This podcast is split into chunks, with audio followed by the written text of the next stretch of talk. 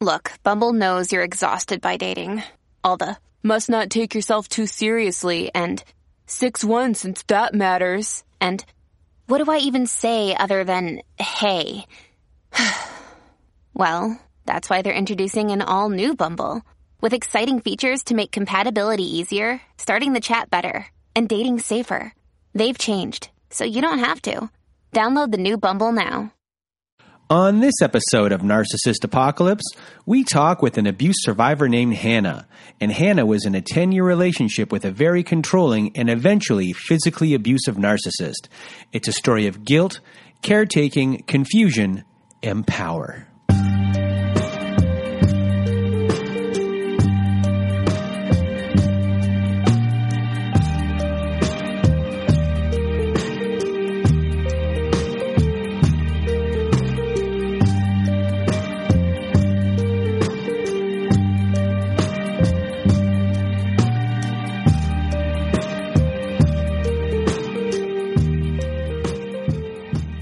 Welcome to Narcissist Apocalypse, a podcast that gives a voice to survivors of narcissistic abuse.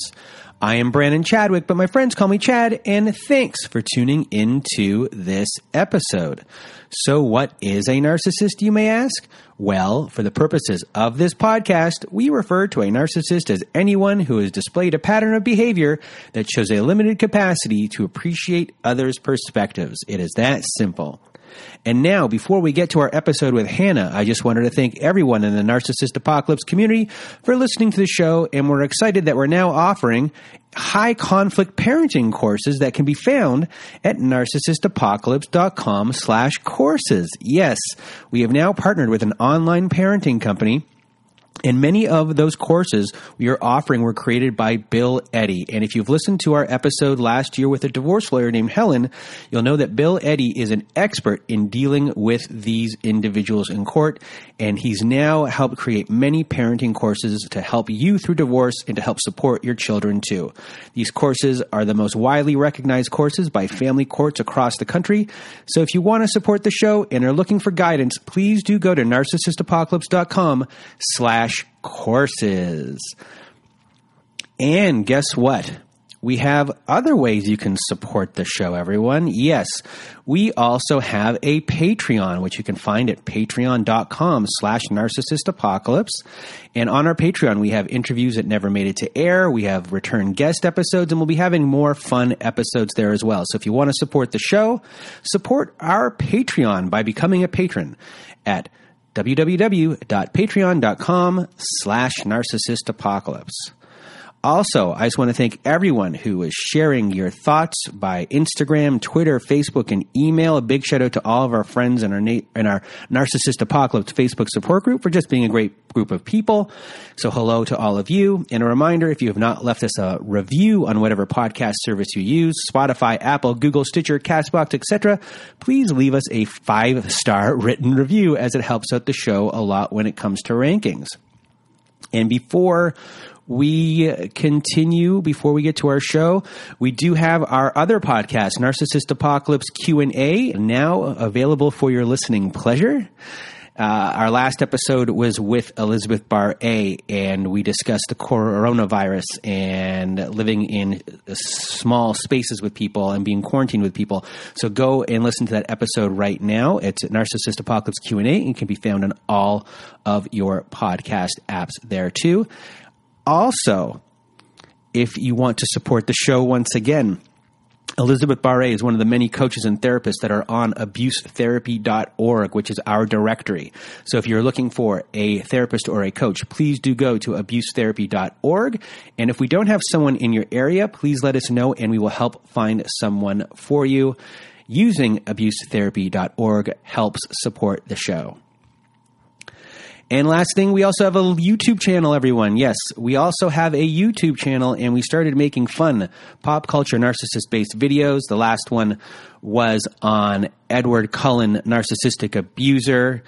And we'll leave the link to that YouTube channel in our description of the show. And now I'm just fumbling over my words. So it's time for me to get out of my own way and your way. Here is my episode with Hanna. Welcome to Narcissist Apocalypse.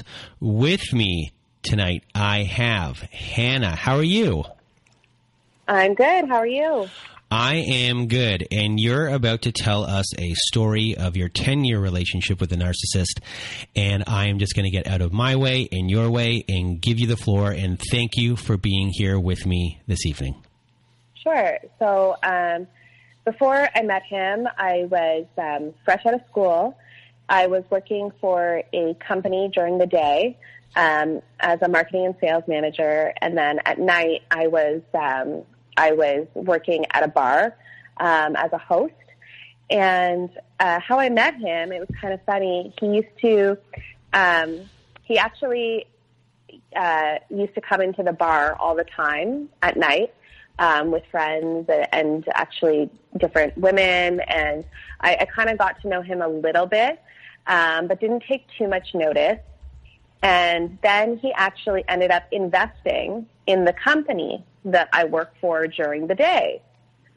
So he became an investor in that. And um, my um, my CEO would tell me, you know, um, you know, you have to um, go see Mike today, and um, and you know, get him to do this, get him to do that. And so, you know, I was just basically trying to sell everything and, and get all of the logistics worked out. And then Mike would call my um, CEO and say, you know, I really need Hanna for the rest of the day. And um, so my CEO would call me and say, you know, you can't leave, you have to stay, um, you know, make sure he's happy, we need this money for the investment and whatnot. So I would stick around, and what ended up happening was there was absolutely no work being done. Uh, we would go for lunch, and lunches would turn into dinners, and uh, then I would go to work at night, and then he would show up at my work at night. And so basically, it went from like, you know, I, I had no idea who this person was to literally seeing him during the day and during the night in, in my, you know, at both my workplaces. And um, even then, I still really wasn't interested in speaking to him or, or anything like that. I just, we became kind of friendly. And, um, you know, one day, I, I guess we just, you know, we kind of grew as friends. And, um, and then from there, you know, one day he said, you know, I really like you. And I said, you know, I, I, I like you too.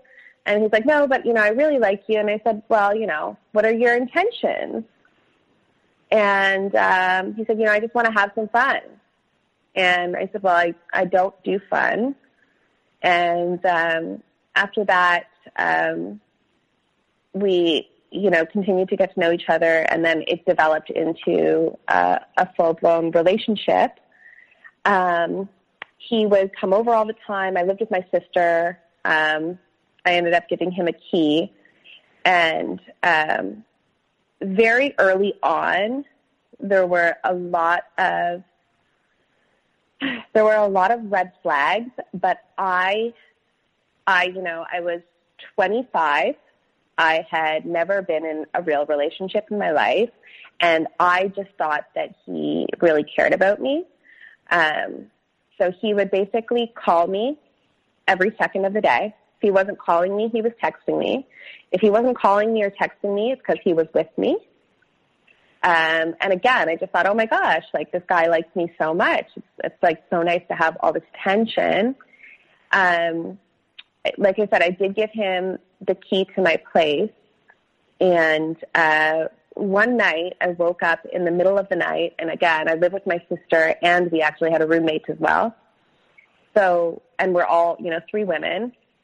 And one night I'm sleeping and I wake up in the middle of the night and he's standing over me. And I got up and I was like, oh my gosh, like, are you, are you okay? Like what, he's like, I had a nightmare about you, that something bad happened to you. And I just wanted to make sure you're okay. And again, like talking about it now, I'm like, that's pretty crazy. Like that, that I didn't you know, see that as something more. But I really thought that like, oh my gosh, like what a like sweet guy. Like he really cares about me. He was worried. He came to check in on me. When you know, if that was to ever happen now, I I would you know run to the cops. Um, but he was really really good at um, love bombing me.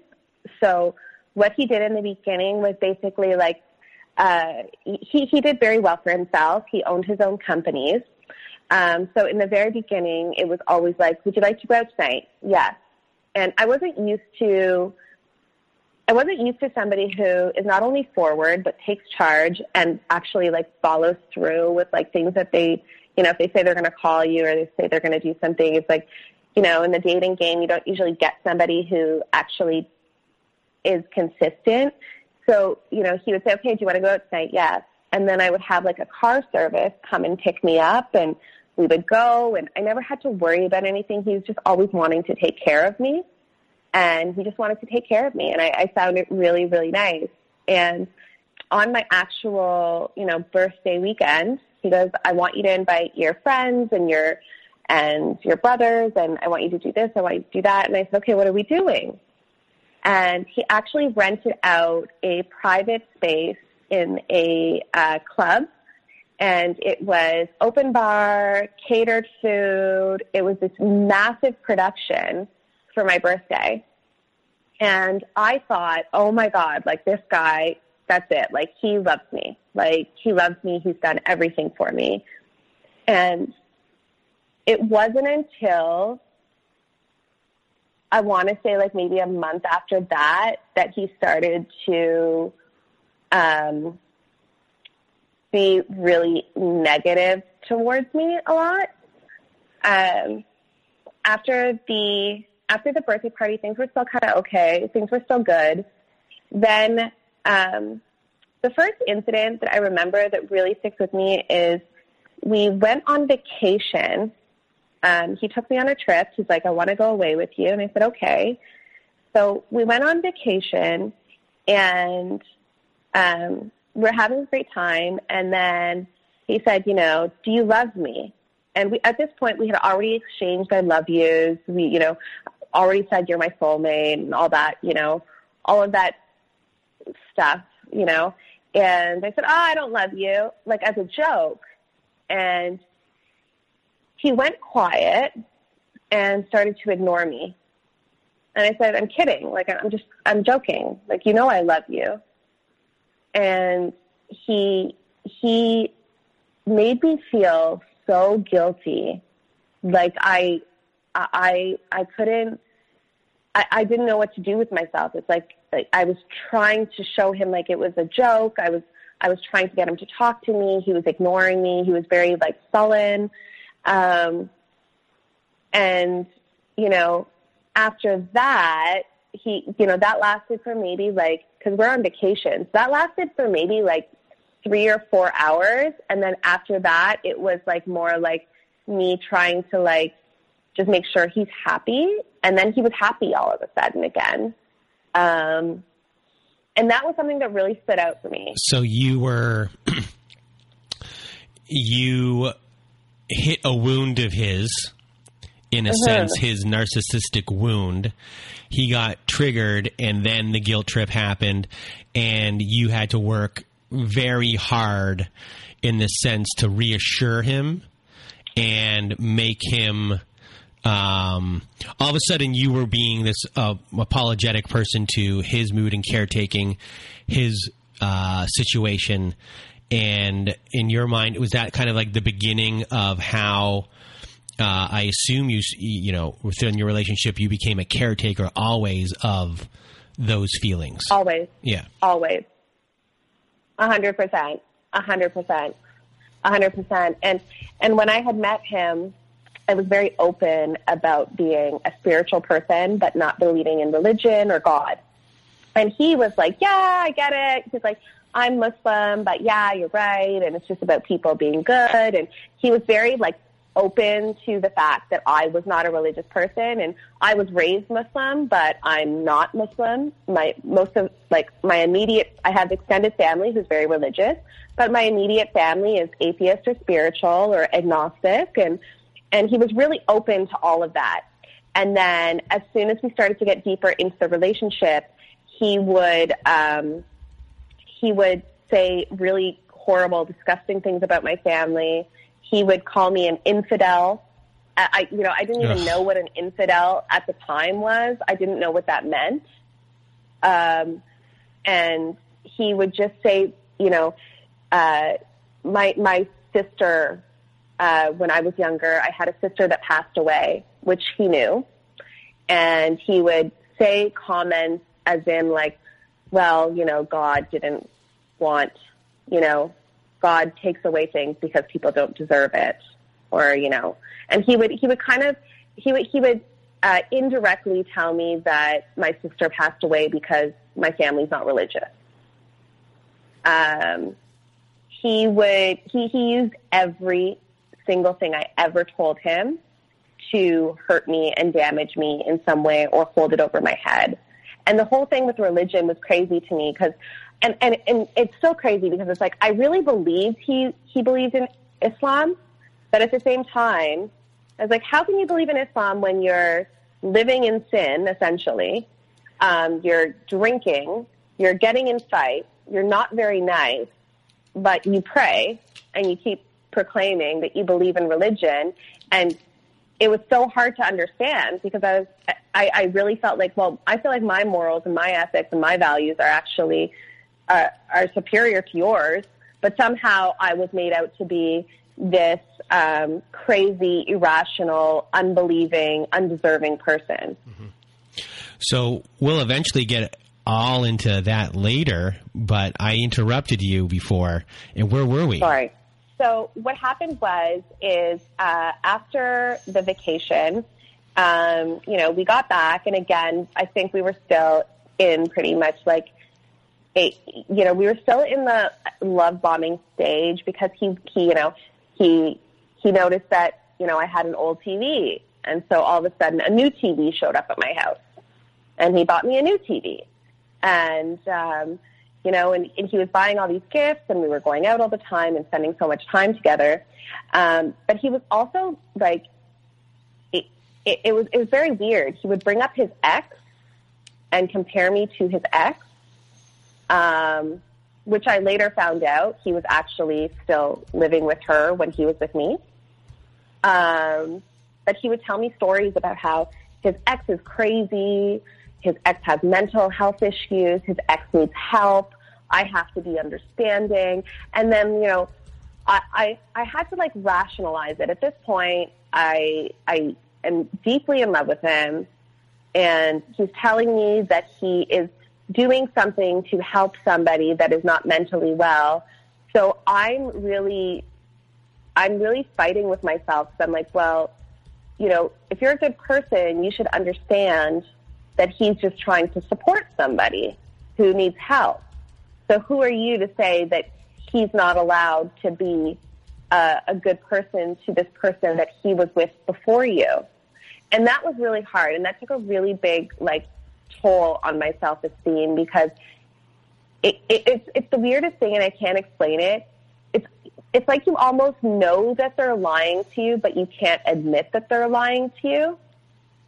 And I'm not somebody who's ever felt like that would be me. Like I, I'm the first person to call you out on your bullshit, but it's such. I, I he's just he was so good at manipulating things that I kind of didn't know what was up or down, and and you, kind of just went with it. I never ever bit my tongue when it came to something that I noticed, but no matter what I would say, he would always find a way to confuse me or explain it away or make me feel like I'm somehow the most terrible person in the world for even questioning him or for even bringing it up. Like I would get this a lot. I would say, you know, I would say, hey, you know, um, when your phone rang at like one o'clock in the morning, like that really hurt me. Like, why why would somebody be calling you at one o'clock in the morning? And I would literally approach it in a in, in a constructive way. Like I wanted to know, you know, can you explain this to me? I, I'm not accusing you of anything. I want to understand. This was hurtful to me. And he would say, how dare you? How dare you start a fight with me when you know that I have a meeting in the morning? You are so selfish. You are so selfish. And I'd be like, what? Uh, huh? I'm just asking you because like that hurt me. Like this is what happened and it hurt me and I just wanted to bring it up. And somehow uh, I, I would actually end up apologizing. I would actually end up apologizing to him and never address what actually happened. Another day is here and you're ready for it. What to wear? Check. Breakfast, lunch, and dinner? Check. Planning for what's next and how to save for it? That's where Bank of America can help. For your financial to-dos, Bank of America has experts ready to help get you closer to your goals. Get started at one of our local financial centers or 24-7 in our mobile banking app. Find a location near you at bankofamerica.com slash talk to us. What would you like the power to do? Mobile banking requires downloading the app and is only available for select devices. Message and data rates may apply. Bank of America and a member FDIC. And it was, um, and then not only would I end up apologizing, I would try even harder to show him how much I care about him. And it's it's like I almost it's a, it's like I don't know, it's like he any time that I got upset about anything, he would be offended that I was upset. So I was never allowed to be upset because if I was upset about something, it would somehow get twisted back around on me. And then I would end up being the one who was to blame. I would feel so much guilt and I would end up apologizing for it um, and trying to make it up to him. And that was like a constant. Oh, yeah. Oh, yeah. I felt I, I walked around with constant guilt, constant guilt. If he was sick, it, it, was, it was very weird. He would do this thing where he would get sick, and then he would be very, very cruel towards me, very cruel. And then I would say, "Oh my God, like, like, can I see you? Can I whatever?" You know, I was trying so hard to show him that I wanted to be there for him, but he would push me away and he wouldn't want me around. And then I'd be like, "Okay, I guess you don't like it when you know maybe some people are different. Maybe you don't like me being around when you're not feeling well." And then after and or in the midst of it, he would criticize me and tell me what a bad person I am for not being around and not uh, not being dependable. When all I was trying to do was be there and be around, but he wouldn't let me. So, so it, it, it, didn't matter. Really, it didn't matter if I went left or right. It was always my fault. I was about it to say. The, I was about to say the exact same thing he was going to blame you no matter what choice you had. You were going to no get the brunt. What. If you said left, it was going to be right. If you said right, he's going to say no, left. Yeah. Yep. Yep. And I assume then eventually it became, it was always something. Eh, something mm-hmm. was always happening. Nothing could, uh, not a day could go by. Something had to be nitpicked. Something always had to be complained about. 100%. 100%. 100%. Um, something always had to be complained about. And he always projected everything onto me. And I didn't find out, like, if you had asked me any time throughout our 10 years of our relationship, you know, has Mike cheated on you? I would have said, absolutely not. He flirts with girls all the time in front of me. I know he does. I know he flirts with girls all the time. He just likes the attention. But, you know, we always go home together. He would never cheat on me, ever. Well, that changed when the relationship ended. And I realized how, how much he actually cheated. He was just a serial cheater. But up until this day, he will tell you that he was faithful. And that is so far from the truth. And I never would have believed it. And I actually had girls come up to me and say, you know, your your uh, fiance just hit on me, and I'd be like, ah, he's just a flirt. Like I would, I would literally brush it off, and I would see things that are so extremely inappropriate, and I would brush it off. But at the same time, at the same time, and this is another key thing that I know he must have been cheating other than obviously there was a lot of different signs and, and different things that I was privy to. Um, and willfully blind or, or stupid or I don't know what it was. But at the same time, he would accuse me of cheating constantly. Constantly accuse me of cheating. He was extraordinarily jealous. If I looked down the street, down street, say we're sitting on a patio and I'm looking down the street because that's the direction that I'm facing, he would actually keep looking over his shoulder and if if by any chance there was a guy walking by or a guy sitting at the table behind him or anything, he would be like, Do you know that person? How do you know that person? You keep looking at that person. Do you want them? Why do you want them? What are you thinking? I think that he's so insecure that he he actually convinced himself that that's what was happening. Like I I, I think that he believes everything that he says and that he projects. Like I actually think he does. Um, there's a lot of things that I, I know he doesn't believe. Like I know, I don't think, like I know he knows that I've never cheated, but at the same time, he will project that onto me. Mm-hmm. But when it comes to like those situations, I think that he is so insecure that he does think that that's what I'm thinking, and he he takes it and believes it and runs with it, and the the jealousy and the um, the uh, the rage and the episodes that would ensue as a result of the jealousy um, made me um, start acting different, and I actually became a different person um, to the point where um, I didn't know how to act in public situations if there was somebody um, of the opposite sex. So if it was all women, I could kind of be myself. But if it if there was a man in um, my presence, with or without him, I was terrified to interact with them. Um, and my sister actually said to me one day, we, we were out, it was my sister, me, and Mike. And, you know, my sister said, You're acting very weird. And I was like, No, I'm not. And she's like, No, you are. And I, I was because I was terrified of looking in the wrong direction. I was terrified of speaking to somebody I shouldn't speak to. I was ter- I didn't know how to act. I did not know how to act. The only place I felt safe if it was just me and him, and then I couldn't be accused of behaving badly. I was constantly accused of wanting attention. I was constantly accused of flirting. I was constantly accused of cheating. Like I didn't know how I was supposed to behave anymore. So, I, well, I, I, guess this is all happening in six months, and you guys were together for. Did you? You didn't get married, correct? You were just your fiance. So we got engaged twice. Okay, but you so were together. But you were together for ten years. So you already years. you already had this for six months, and then you had another nine and a half years of this, and Absolutely. then I then I assume worse. Absolutely. It's it's funny because um, there were a lot of um, negative things that progressed, and there was a lot of things.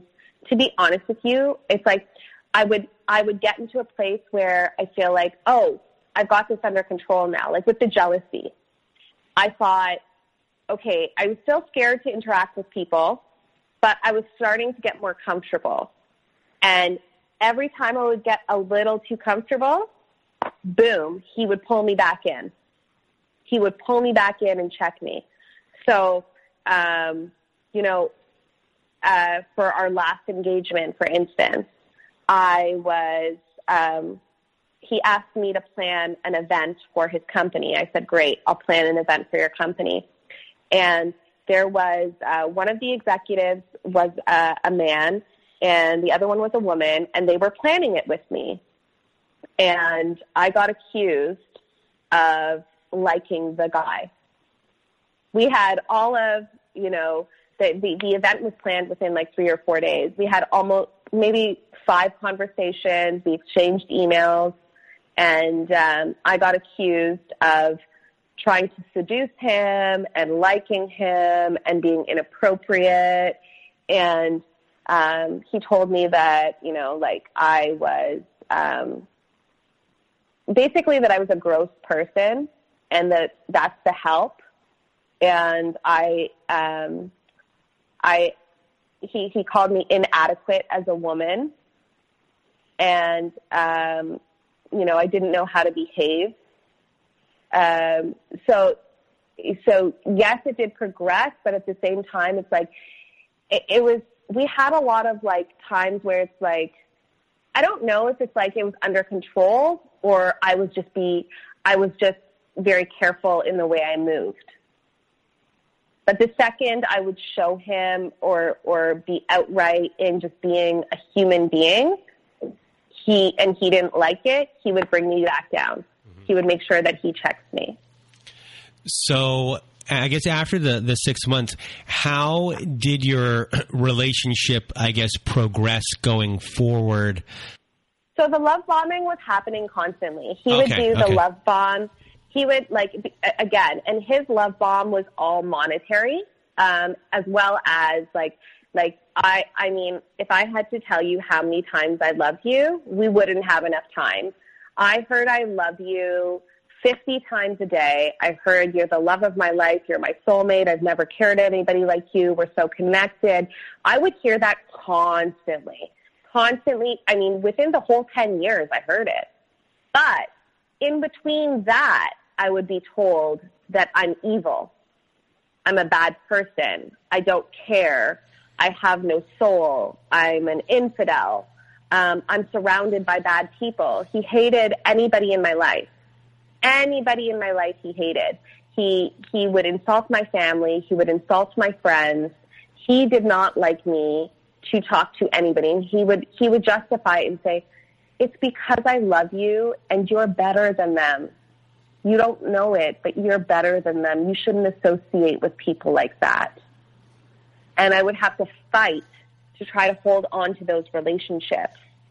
Um, but how it progressed was um, um, and at one point, you know, he said that he couldn't be with me and he broke up with me. And, and then I, I remember kind of, you know, being really upset about it and walking around my place going, what am I going to do? This is the love of my life. How could he leave me? And then coming back and telling me he was wrong and me taking him back. And, and, um, so it, he, what happened was is the roommate moved out and my brother wanted to move in. Now, when it was just me, my sister, and this other girl, he was like, no problem. Like he could deal with that. But if my brother was going to move in, that was that was not okay. So when he asked me, so he asked me one day, he's like, well, where is he going to stay? Because at this point, the roommate hadn't moved out yet. She was still going to be there in the transition period um, of, of my brother moving in. So I had the largest room in, in the condo. And he goes, Where's your brother going to stay? And I said, I don't know. He could sleep in my bed. I don't know where he's going to stay. And um, he actually accused me of incest with my own brother. That I, I, um, that to this day is probably one of the hardest, uh, one of the most hurtful things, and, and one of the hardest things that I've had to deal with, um, because it came to the point where my relationship was strained with my brother because he, I was scared to act affectionate towards him when I'm a very affectionate person um, because of the comments that um, my ex made. So um, he accused me of, of this, and then the day my brother was supposed to move in, um, my ex calls me. He says, I'm downstairs. I'm coming up. We're packing everything. I said, What? He goes, Yep, you're moving out today. I said, Okay. So he comes upstairs, we pack all my stuff, and he moves me into a rental um, condo. He says, You're going to stay here until you find a place to live. And I said, Okay. I go, What do you mean, like, find a place to live? He's like, You're going to buy a condo. And I don't have enough money. Like, I'm still paying off my student loans. I've got, like, you know, And he's like, it's okay. You're just go find a condo. So um, I go, you know, it takes me like, you know, two, three months. I find a condo and my ex buys me the condo outright. Buys me this condo. And um, after that, it was definitely the beginning of the end because after I want to say, I want to say like four months of moving into the condo was the first time he ever physically put his hands on me.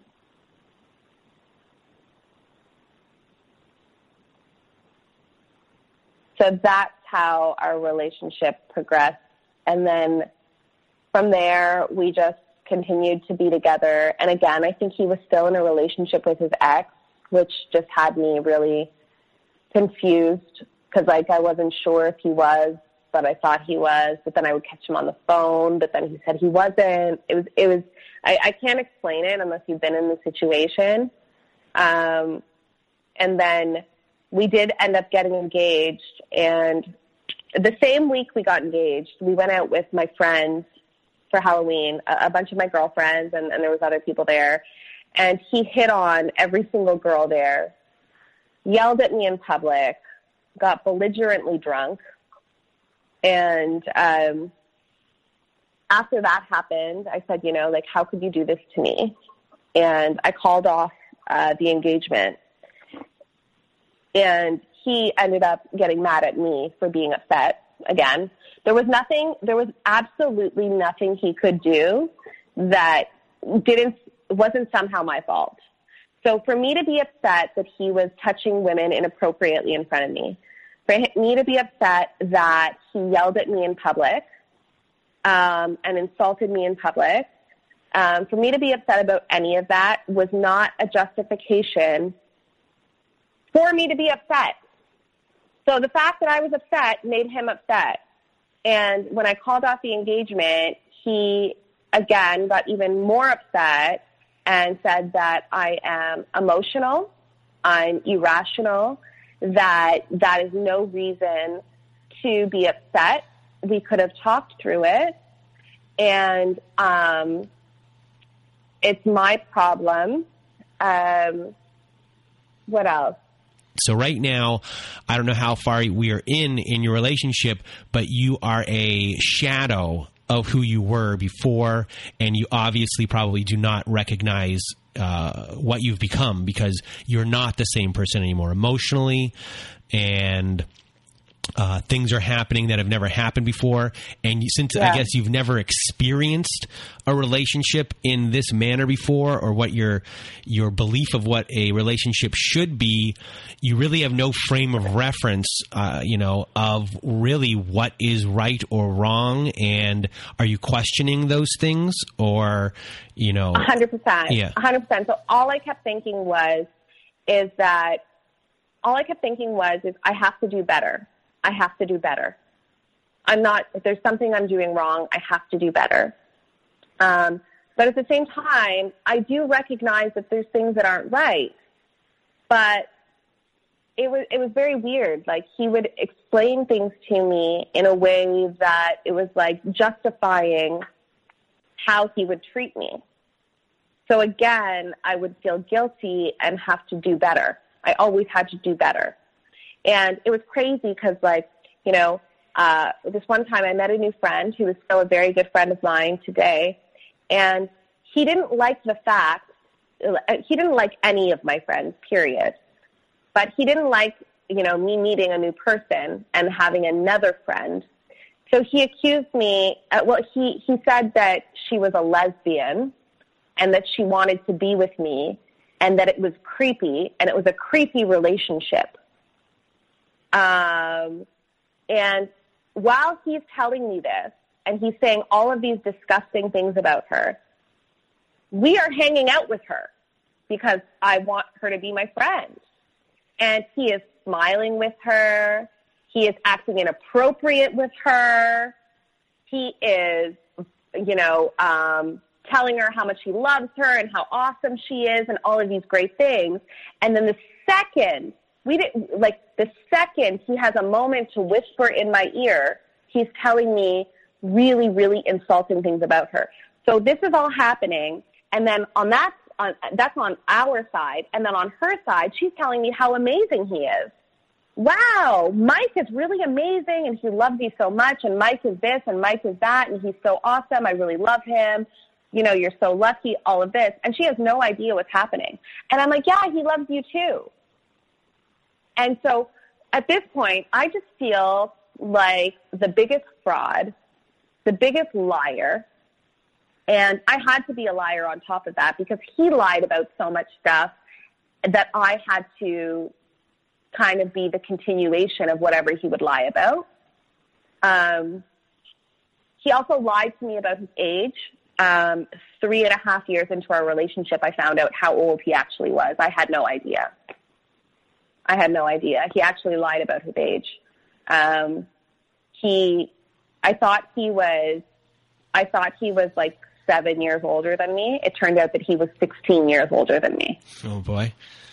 Yeah. did, so did the uh, physical physical abuse um, increase, and not just in, uh, I guess, time, uh, how often would happen, but in uh, the force that was used? Yeah. So um, so I, I again like I was not ever quiet throughout the relationship. Like I was very vocal about what I didn't like, but at the same time, I always took him back and I was always apologetic. So it was like I was validating him and I was I was saying that his behavior was acceptable. Um, so the first time he uh, attacked me, uh, I was actually in bed and I wasn't even really paying attention to him. He was kind of, I, I think he was drinking and he was kind of on a rampage, just talking to himself back and forth. And I was kind of just ignoring him in bed. And I don't know what upset him. I, I don't remember exactly. But he actually jumped onto the bed and started to choke me. And it's so crazy because I don't even know how he explained it away. And listening to myself say the story, it still doesn't make sense.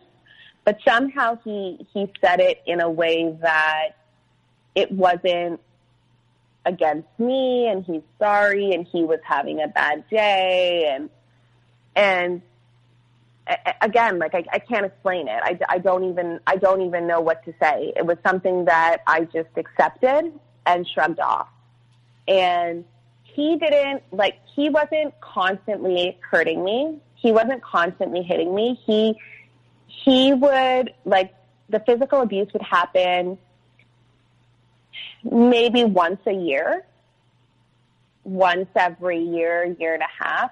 So for me, it was more like, okay, every time, like I would think that, oh my God, it hasn't happened for so long, it's not going to happen again. That was a one off like he wasn't a, in a good place or I did something that really upset him. I, I pushed him over the edge because that's not his character. So I would get comfortable again. But in between the physical assault, he would get this look in his eye or, and his voice would change and I would be absolutely terrified of what was going to happen next. So I would check myself and make sure that I behaved accordingly. And if I was able to, I would also run. So I would leave whatever situation we're in, or I would try to get into a public space as fast as possible so that it wouldn't progress. So the second engagement, um, I actually planned the full wedding. Um, planned the full wedding. Um, we were two months away from the wedding. Um, and I called it off two months before. So I had all my dresses, all of the deposits were made, everything was in place. Um, everything was done. Uh, everybody had bought their tickets, invitations uh, were ready, everything was done. And um, I think I what what made me call off the wedding was the closer we got, the more he upped the abuse. So he wasn't physically abusing me, he was emotionally abusing me at this time, and he was depriving me of sleep on top of it. So I was going a little bit loopy. And I think that he believed that, oh, she's finally getting, you know, what she wants. Um, the wedding is going to go through, so I can basically do whatever I want. So when that happened, it was just like, it was literally just nights of him waking me up in the middle of the night, um, yelling at me, insulting me, accusing me of, of wanting other men. Um, one day I was very, very sick. Um, and he, uh, he basically just didn't care that I was sick and still wanted me to do everything for him. Um, I was upset because I was very sick. He came home intoxicated, pushed me off the bed. And, you know, in the morning, I didn't want to start a fight. And he, and he did have a, a big meeting. And I didn't want to start a fight, but I wasn't affectionate. So I was just very cold. I was very cold and I was very quiet. I didn't want to talk. I didn't want to engage. I didn't want to anything. And that set him off. Um, we were actually away at the time um, on a business trip, and he said to me, um, you know, he goes, "You're walking around here, you know, fucking quiet and sulking, and you know what? Go wait in the hallway." I'm in my robe in a hotel in a different city. And he says, go wait in the fucking hallway. I go, I go, what? He goes, yeah. You know what? You're not being a supportive fucking partner. You should have ordered me breakfast by now, had this laid out for me, been supportive, done what you need to do to support me as your man and support us as a couple. And you can't even do that. You're useless. Go wait in the fucking hallway. And I just I just remember breaking down and crying at that point. I never actually got to the hallway, but I couldn't believe that I'm like about to walk down the aisle with somebody and I didn't even say anything or do anything. They they did everything wrong and I just wanted to be quiet and not discuss it and that's how I was getting talked to. And so that was just like one of the things that happened. But it was just like basically all the all the um, insult and the pain was like everything was heightened, and it was like he could do whatever he wanted. And I thought, oh my god, if I marry him, I'm never going to be able to get away from him. Because even when I agreed to finally go through with the wedding, I didn't agree from a place of oh my God, I'm so excited. I love you. I can't wait to get married to you. I agreed from a place of, I've been with you for 10 years. Every time I try to leave, you suck me back in. I can't get away. So I might as well just do it. But the but you were able to get away. You were able to. What was the thought process in your brain? Was that or is this the thought process in your brain that made you get away for good? the thought process in my brain was at least it, it, what scared me was at this point, so we shared residence. So uh, we bought a house together. Like he paid for the house, but we bought the house together. It was like, hey, do you want to live in this house? And I said, yep, this is the house I want. Let's buy this house. Okay, great. So we buy this house together, and um, we are basically sharing both residents now. So we're sharing the house and we're sharing the condo. So we're at both places. And um, if he works late or I think he's drank too much, I can stay at the condo alone and I send him to the house. And that's how it is. It's basically like, hey, like you've had too much to drink or I don't want to see you tonight. Let's sleep separate, whatever the case may be. What scared the shit out of me was the fact that if, because my stuff at this point um, is almost completely moved in. Like I always had things there, but the, the whole purpose was is that we would no longer have the condo downtown. I would rent it out, or we would have the condo, but we would make sure that we're in the in the house every single night unless we were both in the condo together. And so my thing was I was just terrified of being in one place and never being able to get away again. So what was the process of from that moment to eventually breaking up with him and what did you encounter with him when that process began?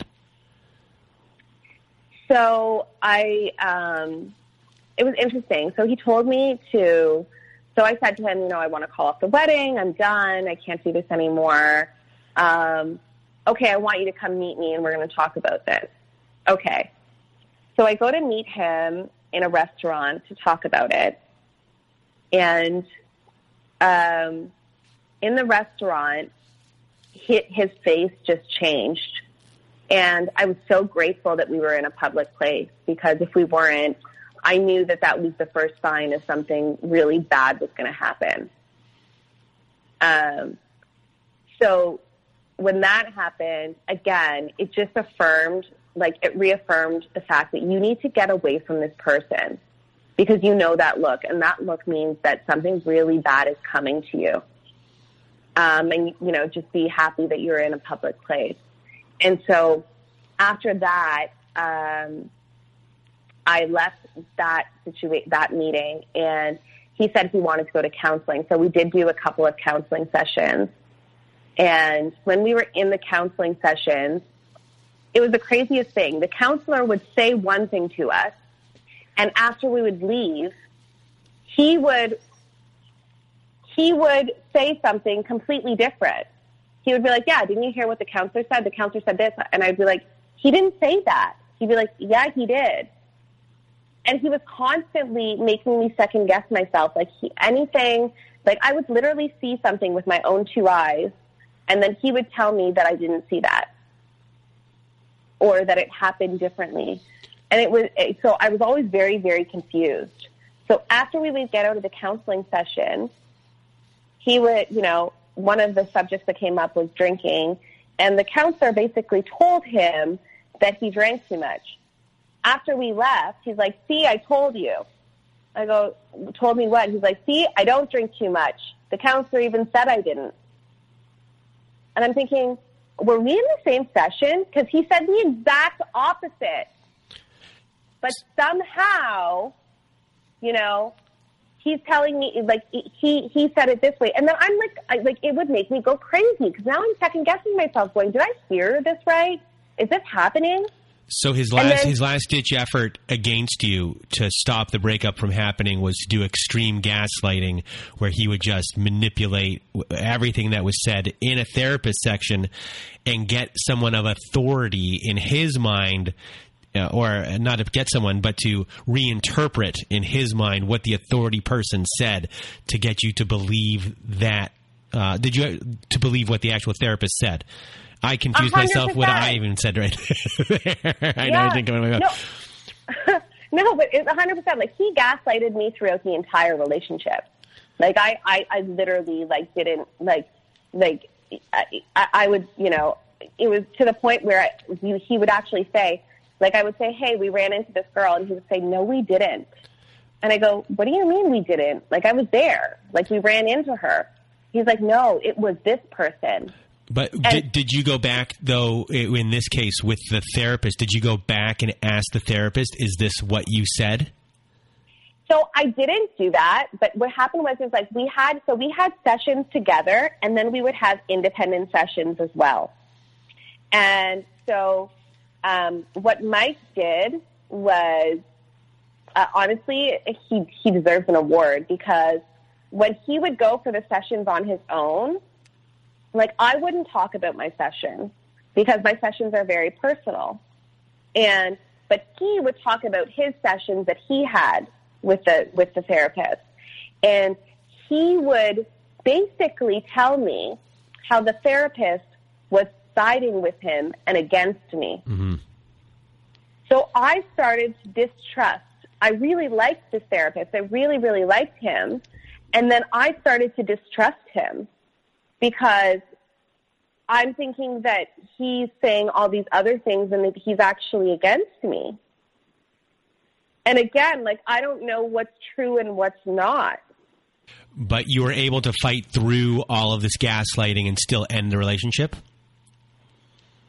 Yeah, and I think at that point, at that point, I still didn't know he was a narcissist. I really didn't. I didn't. I didn't know he was a narcissist. I didn't even know that word. I didn't even think about that.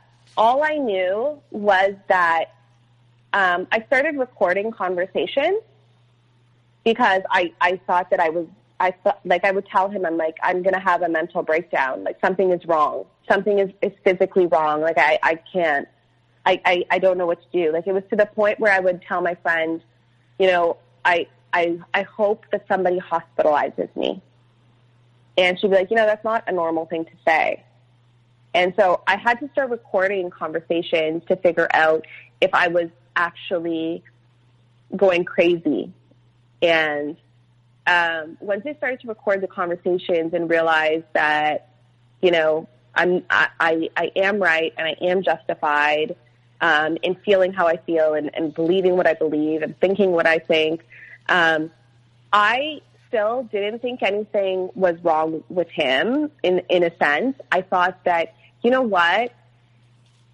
He interprets things differently than I do. He interprets things differently. Um, he sees things differently and he really believes what he says. It's not against me, but I couldn't handle it anymore. And um, I, I basically said, you know what, like I couldn't even, just the thought of going through with the wedding, because at this point I still truly believed that I loved him and that he loved me. But I thought that he would make the wedding so ugly and so difficult and I would be ashamed to get up there and do, you know, and get married in front of all of our friends and family. And I thought that he would embarrass me. I thought that he would do horrible things. And I thought, you know what, like, if we do, like I said, if we actually go through with this, then I will never be able to leave. Um, so I called up the um, wedding planner I said I needed to cancel all of the contracts. We're done. It's done. I, I will not go through with this. Um, and, and at that point, I mentally and physically couldn't. I just felt so numb that the thought of making one decision or putting on a dress or doing an alteration or anything like I, I physically couldn't bring myself to do it. I was having anxiety attacks. I was having panic attacks. I couldn't think straight. Um, I, I just, I actually couldn't couldn't function to the point where I could actually go through with it. So once I called her and told her it was all canceled, I called him and I said, listen, I've, I've called and I've canceled everything. Um, within, I want to say 10 minutes, I get a message saying, it's all back on. And I was like, what? Yeah, I told her not to cancel it. And, uh, so even though I had made the step to cancel everything, he called and said not to.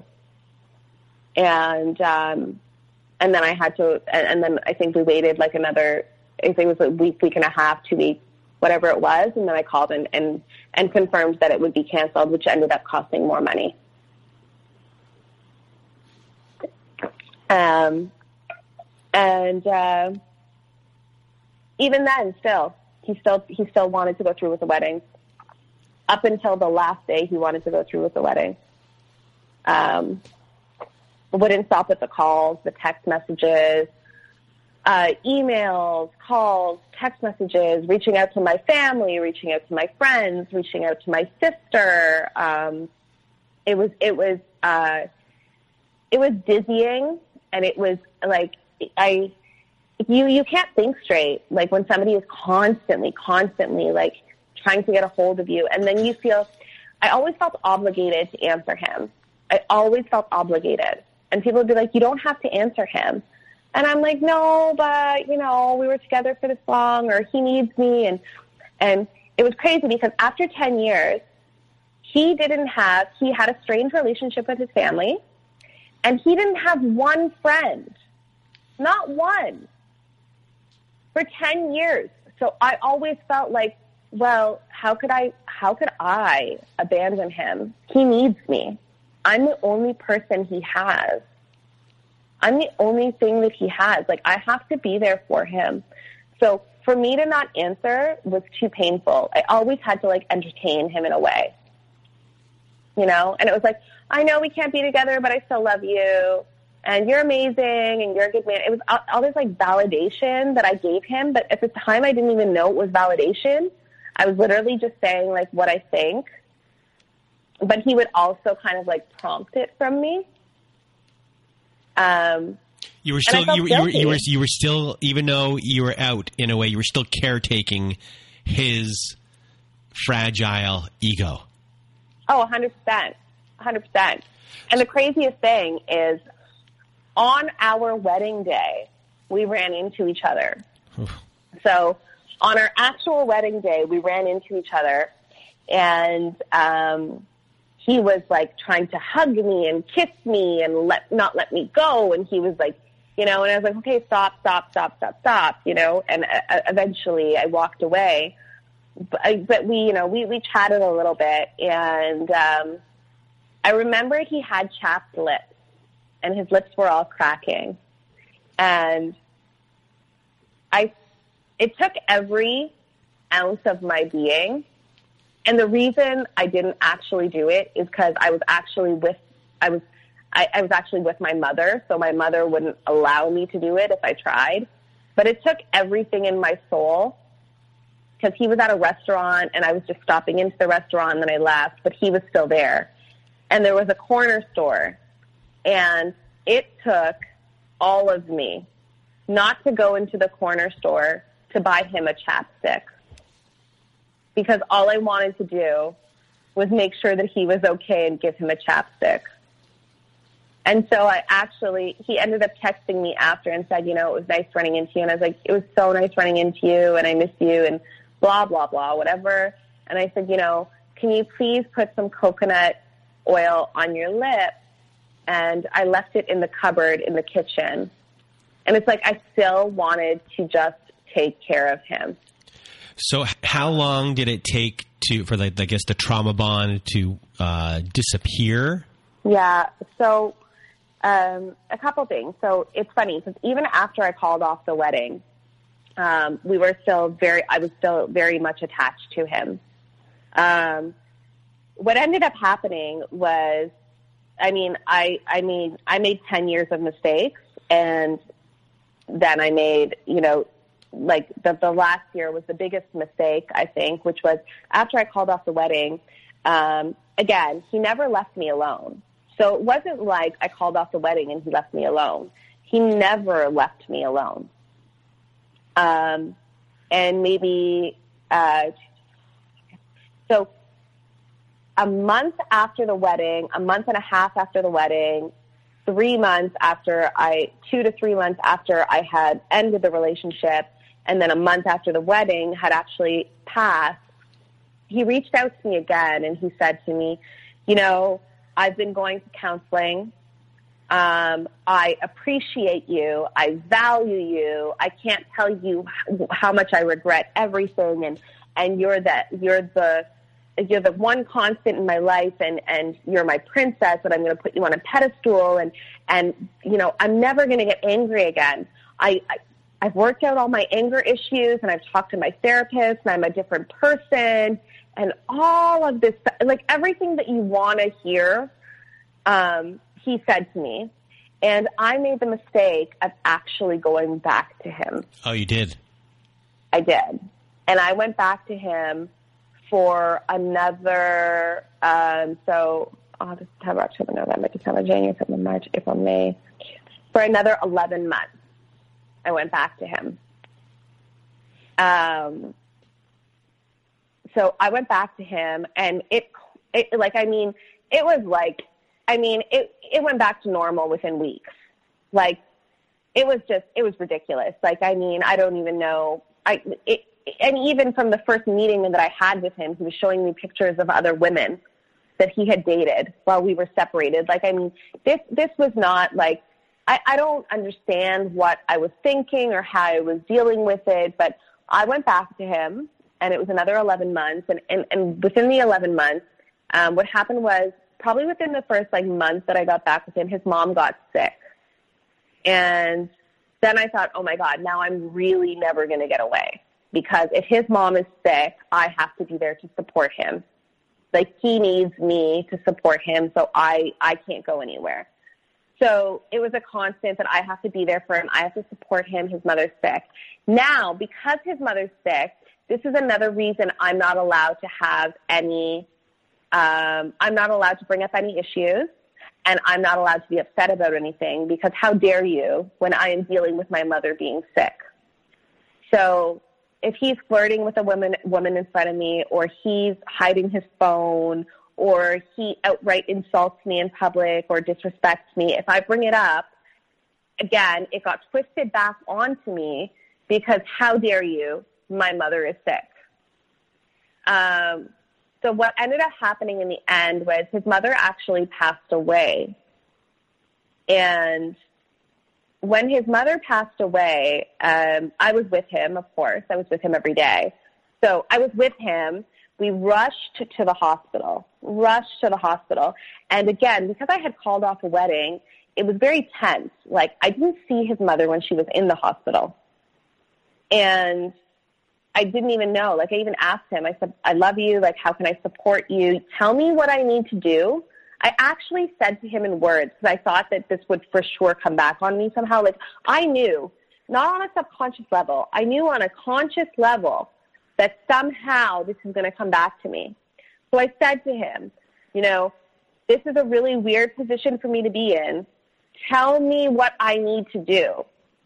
If I need to go visit your mom, if I should send flowers, tell me, should I call? Tell me what I need to do in this situation. And he never told me what to do. And after his mother passed, again, I was with him on the day of. I dropped him back off to the hospital.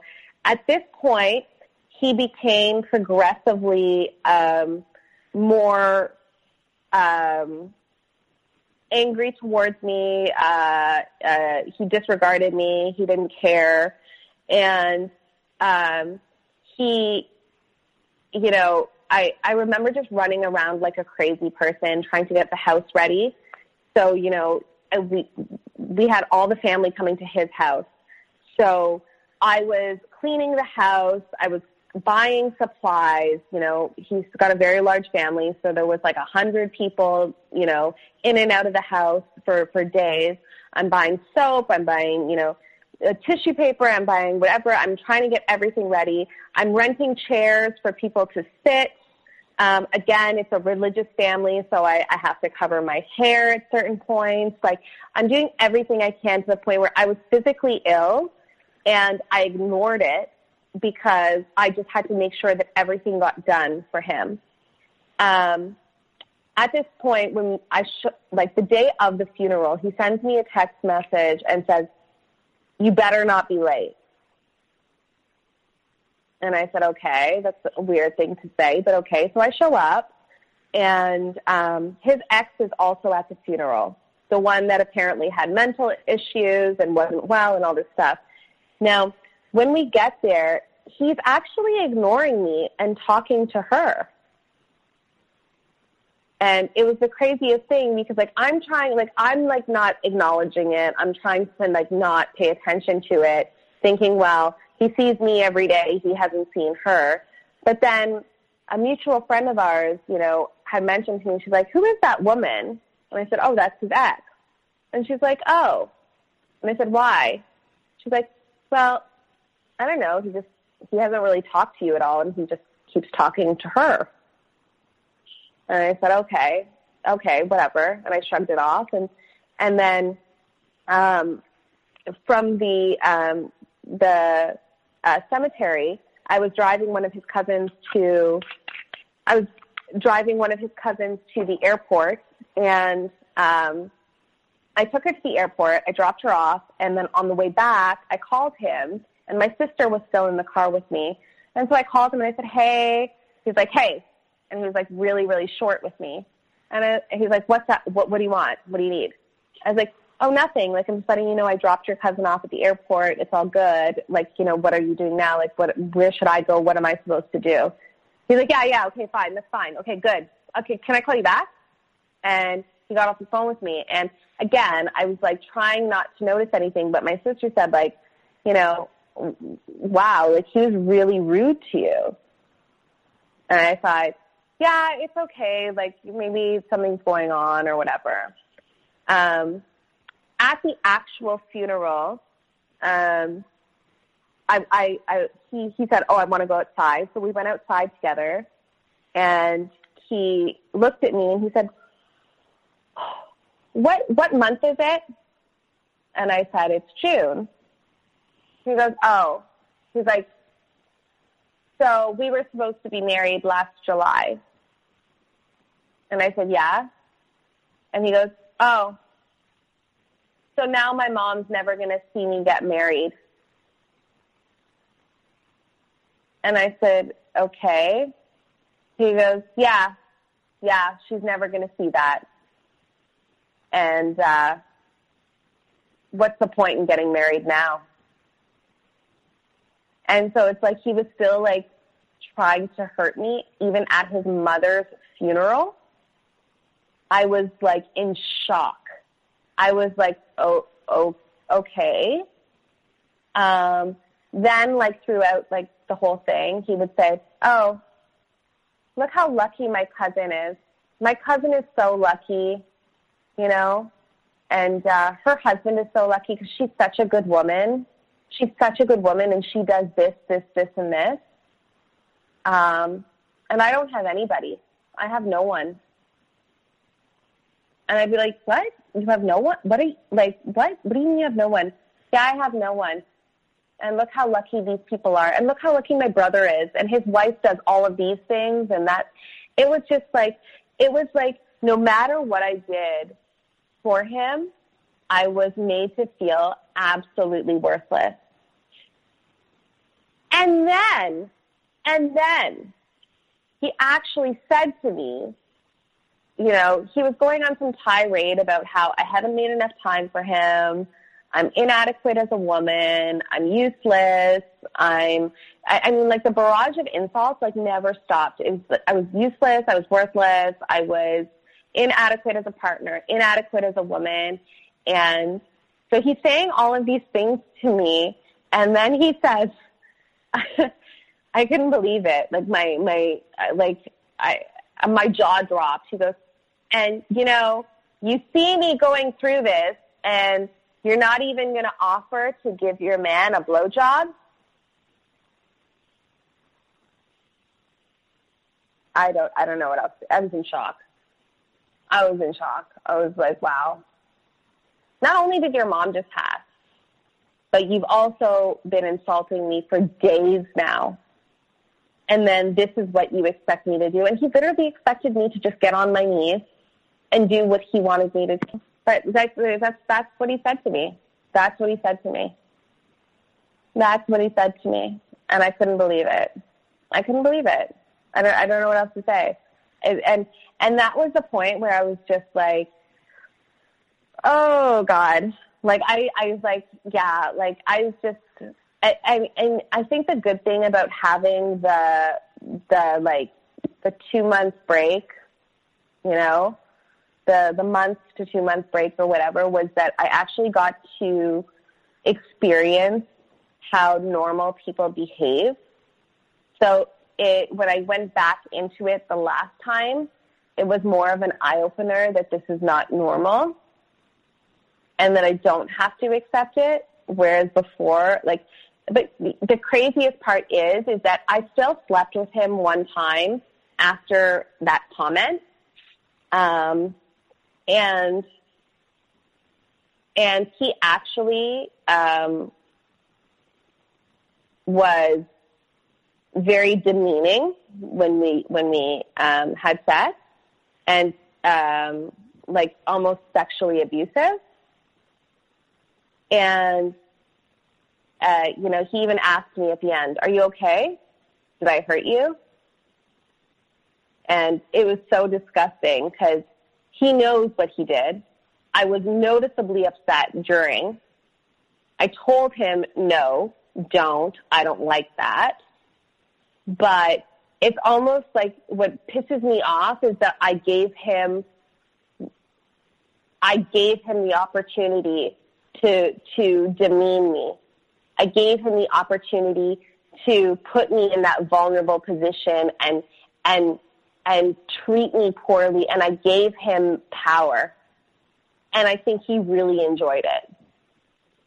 I think he really enjoyed it. And that was the next day when I saw him, I was I was very I was very much done. And again, he was going on a tirade, insulting me, insulting me, insulting me. And he had said to me, he goes, um, "Do you love me?" And I said, "You know what? I love you. I'm not in love with you anymore." Which is huge because that's something I would never say to him because I know how I know what where where the rage would come from if I ever said anything like that to him. And then it was funny because it actually, like, he said, "What? What do you mean?" And he, he got very upset. But then he went past it, which is not normal. Like he should hold on to that. But I was in bed because he had kept me up the night before until four o'clock in the morning, and then I had to be at work for eight o'clock in the morning. So I had maybe like two and a half, three hours sleep. And like I said, he used to deprive me of sleep all the time. So I was, I was very much just like, I just felt like a shell of a, of a human being. And, um, so I was in bed, I was in my underwear, I was in bed, and I really just didn't even care to talk to him. So he was going on this tirade, pacing back and forth. He used to do this thing where, and I would actually just like literally watch the, the, the clock sometimes. He could actually talk for two hours straight. And I didn't get one word in. And I would watch the clock. I couldn't believe it. He would be talking to himself. The only thing that I would do was this. Uh huh. Mm hmm. Uh huh. Yeah. Mm hmm. He would talk for two hours, just go on a tirade about anything, even if it wasn't about me. He would just go on and, and, and have this like conversation with himself so anyway, so he was pacing back and forth and and um, and just doing, you know, and just insulting me. And um, what set him off, like I would have thought that the "I love you, but I'm not in love with you" would have set him off. I thought that for sure would have would have touched the nerve, and it did. But what really set him off was he said, after he finished insulting me, he said, "You weren't there for me." And I was literally there for everything. And so he said, You weren't there for me. And I said, you know, he was in the living room, I was in the bedroom, um, but it's like very like open, so he, in his closed quarters. So, you know, um, I said, well, I guess it's good that I wasn't there for you because he had just finished telling me how how much of a horrible person I am, and at that point, he um, he jumped into the bed and started to choke me and attack me. Um, and he was really good, though. He was really good because he, I think he knew not to leave a mark. So he kept cocking his fist like he was going to punch me in the face. And I was like screaming, no, no, no, please don't, please don't. And he stopped himself from doing it. And I think, and, and, and I don't believe for a second that there was anything holding him back other than the fact that it would leave a mark to the point that couldn't be explained away. And that was how it essentially ended. Um, and it wasn't until maybe six months later, I actually realized what I what I had been through.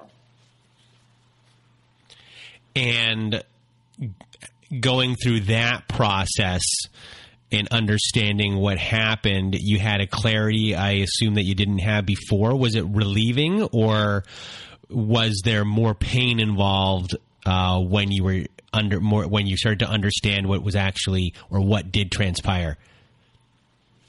So I actually like afterwards I was I think I was just elated to be away from him.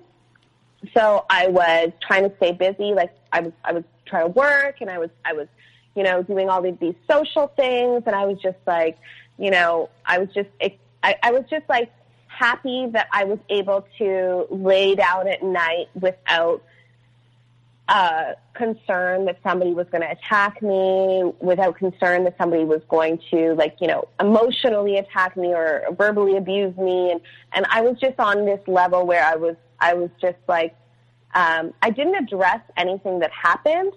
I was just trying to cover up the pain and go out as much as possible and do as much as possible. It wasn't until I had a little bit of a slow period. And what happened was I started to get, um, like I wasn't able to sleep very well, but I didn't think about anything. And then all of a sudden, I started to get these like nightmares and of, of past events that happened, and I started to think about what really happened, and I was like, you know, it's really messed up what happened, but at the same time, you know, did I? It, it was more. It was more like, oh my gosh, did I call it quits too soon? Did I do something wrong? Did I do something wrong? Um, what did I do wrong? How did I do it? Um, was it my fault? Um, you know, he he didn't. You know, he's only touched me this many times, so maybe I did something that pushed him to the edge. Why did I do that? How did I do it? So I started like researching um, different scenarios of things that I've been through and it wasn't, and I, I became obsessed. I, I literally became obsessed with figuring out what had transpired in my relationship.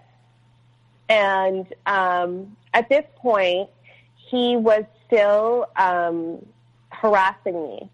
So he actually contacted me through over 15 different phone numbers, um, emails, and also sending um, the, the first day that I cut him off, he was sending he sent Uber Eats uh, order to my place with like my favorite foods.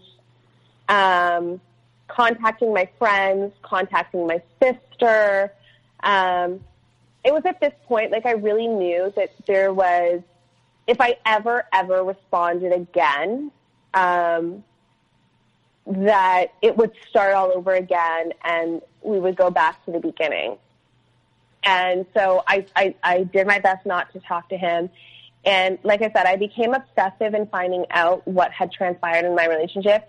And it wasn't until, you know, sleepless nights and all of these things and, and um, that I figured out that he was a narcissist. And not only is he a narcissist, like he has narcissistic personality disorder. It was the entirety of our relationship was word for word what he is and who he is. Um, and I don't say that lightly because even up until this day, I will read something that fully explains exactly who he is and still try to justify his behavior and still try, try to justify our relationship and still try to justify who he is. And so it's a constant struggle for me because it's like I know who he is, but I still have a very, very hard time believing it. Uh, do, are you having a difficult time processing uh, a lot of the emotions that uh, you have about everything? Are you having a tough time breaking through? Now, I'm just in a constant state of alertness. I'm in a constant state of um, anger. Um, I'm in a constant state of pain. And I feel like every time I put on a happy face or I have to see somebody, I feel like it's a really, really big effort. I feel like it's like I have to try to turn something on that's not there. Um, my work, um, you know, given the current like global situation that we're in, as awful as it sounds, it was almost a blessing to me because I was not able to focus when I was at work um, to the point where people were recognizing it. Um, it, it, it, it basically what happened is as soon as I actually acknowledged what I had been through and then realized not only acknowledge what I had been through, but realize what I had actually been through and realize that this person was a narcissist and realize that my last 10 years of my life was essentially just one big lie. Um, it broke me. It absolutely broke me. Um, I can't eat, sleep. I can't eat properly. I can't sleep properly. Um, you know, my mind is always running. I'm always, you know, ruminating. I'm having all these nightmares. Um, you know, if I'm, I'm, like I said, I'm constantly alert. If, you know, a, a coworker who I knew, I knew my coworker was behind me. This was like a week ago. I knew my coworker was there, but she tapped me on the shoulder and I literally screamed and started crying. Um, and and I didn't know what that was, and I explained it to you know I've been seeing somebody, um, I've been seeing a therapist, and she said, well, yeah, that's because you're hyper alert and you're very edgy, and that comes with you know post traumatic stress. And I was like, but uh, what do you mean post traumatic stress? Like I was in a relationship.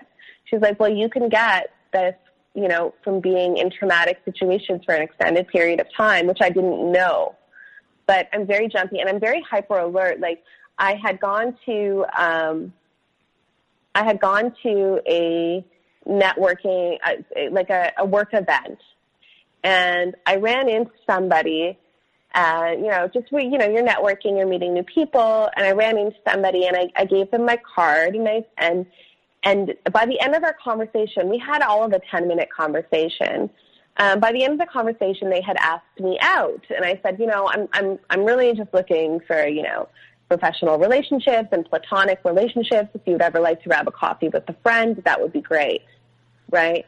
And I left, and um, after leaving, um, this person um, sent me 39 text messages, called me nine times, left three voicemails, and a one page email.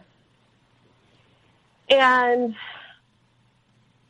I, I immediately, like, first of all, all of the flags went up for me, and I was like, narcissist, narcissist, narcissist, crazy person, narcissist, crazy person. And um, then, I, then I also felt like, oh my God, am I attracting them? Is this something is something wrong with me? Is something wrong with me that these people are coming for me? And then I thought, oh, and this is the part that I'm really trying to work on. Am I overthinking this? Maybe they just felt a connection and I should just be kind and say no thank you. And again, it took everything in me not to respond to this person and say, hey, like, you know, it's a little much, but like, you know, let's be friends, because that's what I would have done in the past, and I would have excused their behavior. So my journey is still going and I'm still learning, but I'm definitely hyper alert to like different red flags and signs. And you're having um, you're having obsessive thoughts. I, I'm obsessed. I, am I'm, I'm totally obsessed. Yeah. I'm obsessed to the point where, um, a I can't sleep. Mm-hmm. If I can fall asleep, as I'm falling asleep, I am ruminating and thinking about, you know, the past and situations and my ex and, and all of these things. And eventually I, you know, I'll hit the point of exhaustion and then I fall asleep. But I wake up countless times and I usually can only sleep for maximum like three hours. If I get three hours in, I'm happy. The worst part is, is that like I said, I am having all of these nightmares and things within those three hours. Well, that's it. You're not even having three hours of sleep. Your brain, No. while you're sleeping, is just running wild. There's no rest going on. That's like running wild. It- yeah. running wild, nightmares and and and everything. And um, something new for me is um, I started to get night sweats.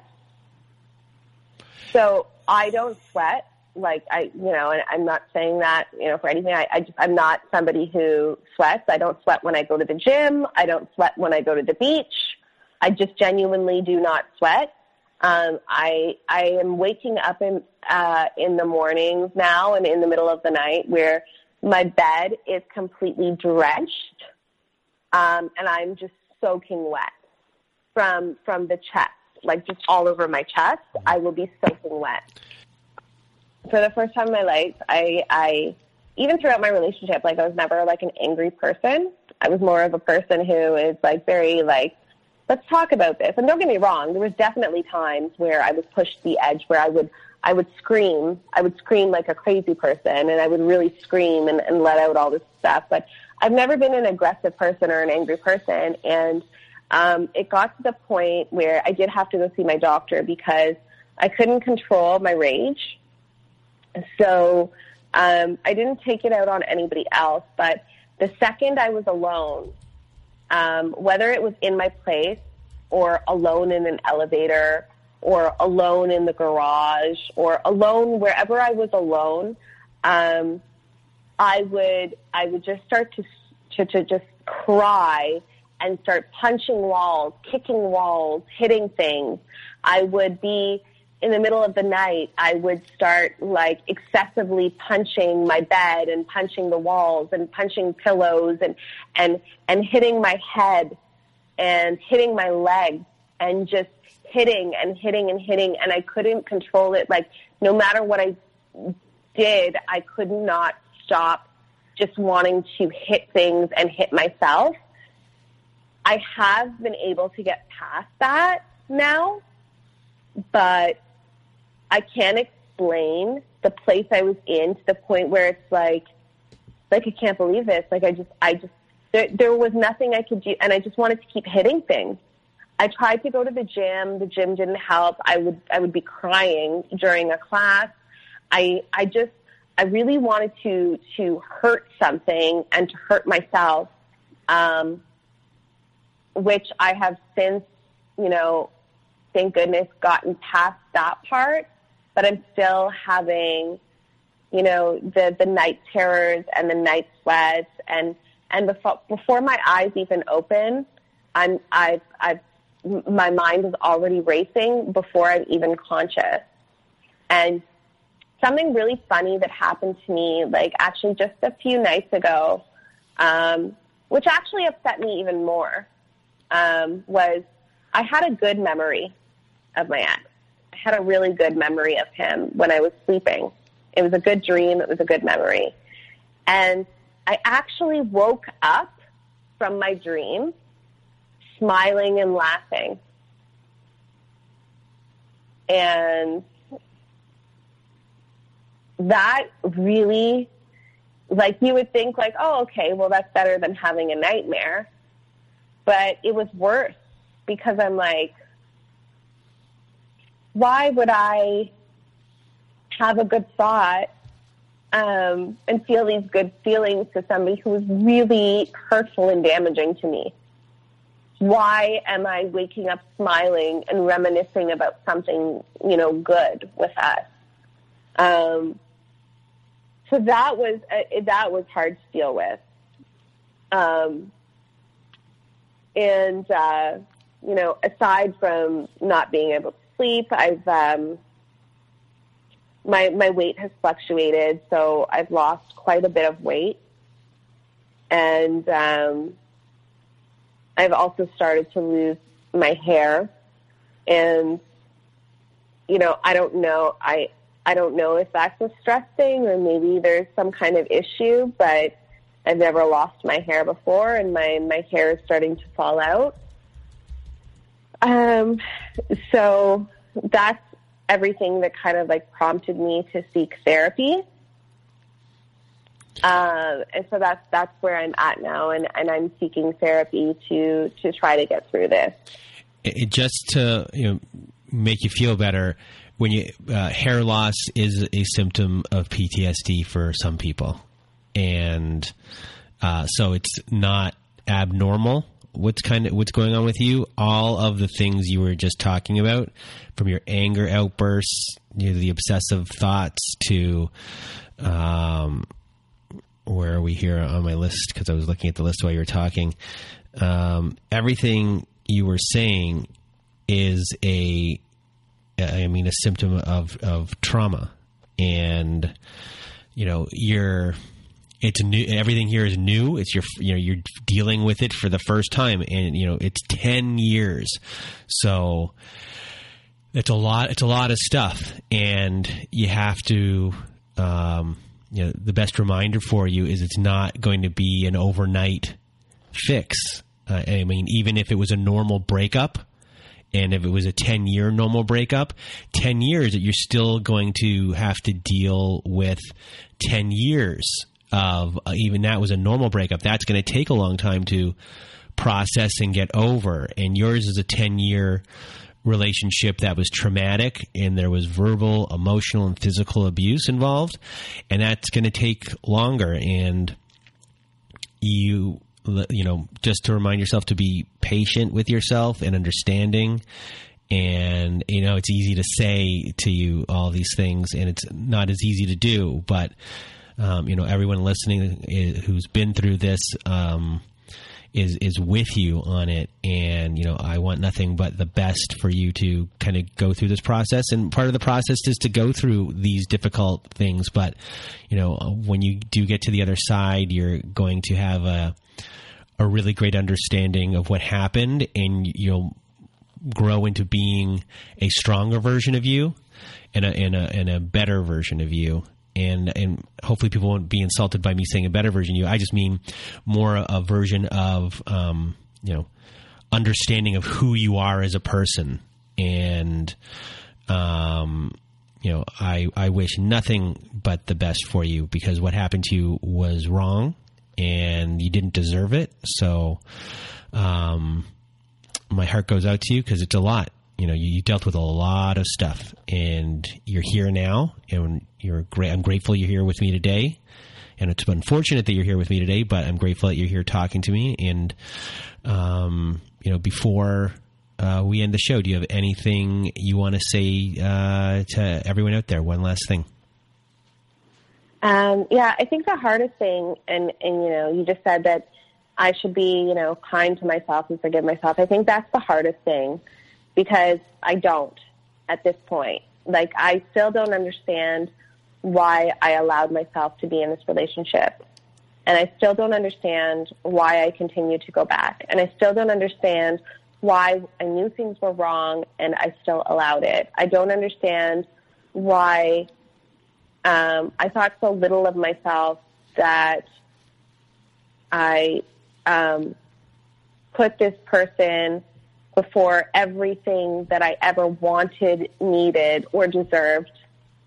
Um, I well, still don't understand well, that. You were you were psychologically broken down, and little by little, um, you know, he uh, knew exactly what to do. He knew exactly what buttons to push with you, and he knew exactly how to fix it. And when he's doing that, and he's making a mental map of everything and he's in his he might not be physically writing it down but he's mentally making points. That worked. Oh that didn't work. Oh that worked. Oh i said that. That didn't go over too well but then i said this and that fixed it. And now oh look how she's acting ah now i don't even have to do anything she's doing it on her own she's doing the work for me you were being manipulated the whole entire time and part of that manipulation was to get you to act the way he wanted when he wasn't even around. And he was very good at that. And that was his job. And you ran into someone who was a, a master of it. And, and, you know, he used to tell me that I was the manipulative one. He used to say that I manipulated him, and he used to tell me that I was abusive. um, Yeah. And that uh, you know that was his that was his trick. He was he's a con man, and you know uh, all of us who's listening, and we've all been conned before, um, and we all felt feel shame and guilt attached to it. But over time, it lessens, especially when If you. Sorry. Sorry, sorry. Go ahead. Uh, no, just over time it, it lessens, and especially when you get the understanding of the person you're dealing with is not, you know, their intention was never to be good to you. And some of them know it, and some of them are aware of what they're doing, and some of them aren't aware of what they're doing, but they're still trying to pick the lock of your safe. And yours did. And yours was going to do it to whoever they did it to. It could have been, you know, someone that you considered the smartest person in the world. This person was still going to try and be persistent to do it.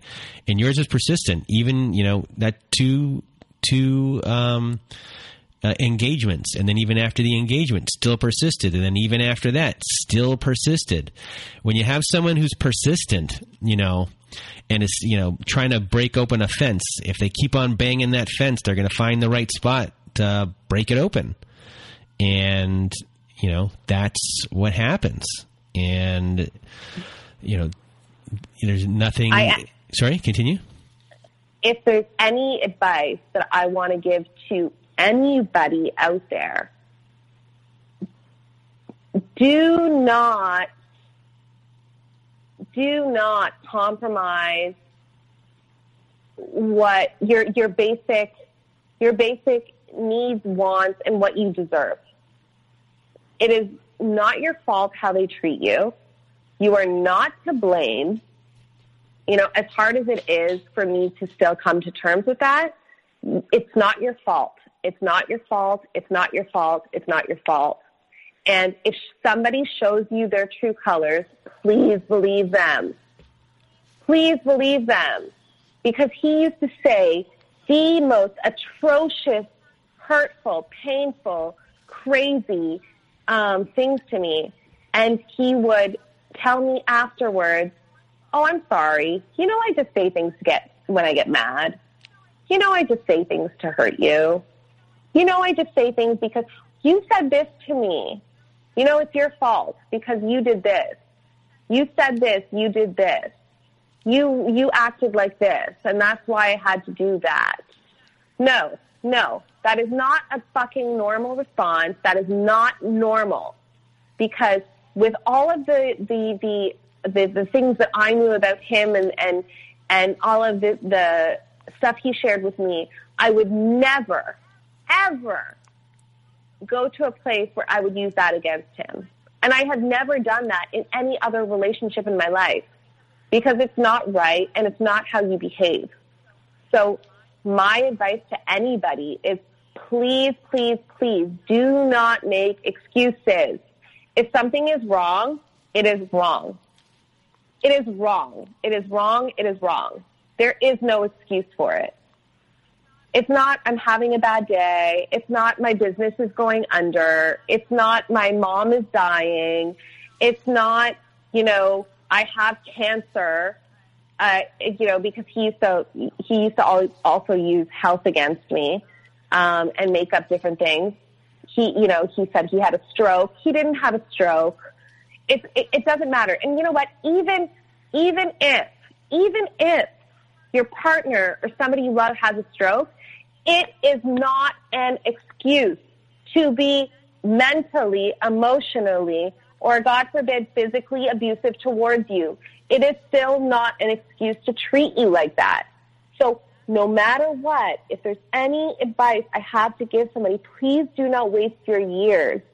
Please do not waste your time please do not exhaust your energy and, you know, on a person who is showing you who they are. Do not make excuses for them. That is, that is the advice I have because if there's one thing in the world that I want, and I used to, every time we used to argue, you know, near the end, he would say, what do you want from me? And I would say, I just want a time machine. That's it. I just want a time machine. Because there's a lot of things that you can get back. you can get money back, you can get friends back, you can get careers back, you can get, you know, family back, but you cannot get your time. And I sacrificed so much because I sacrificed my time. So that is my advice. Please, please, please. If you don't know what you're dealing with, keep reading, keep listening, keep keep getting help so that you don't have to waste 10 years of your life. And that is my advice to you. Well, Hanna, thank you very much for being on the show today, tonight. Um, and you know, it was been an honor for you to tell me your story, story, and share your story with our audience. And I just want a, a big thank you for being here. So, uh, thank you uh, for everyone else. For everyone else out there listening, I hope you have a good night.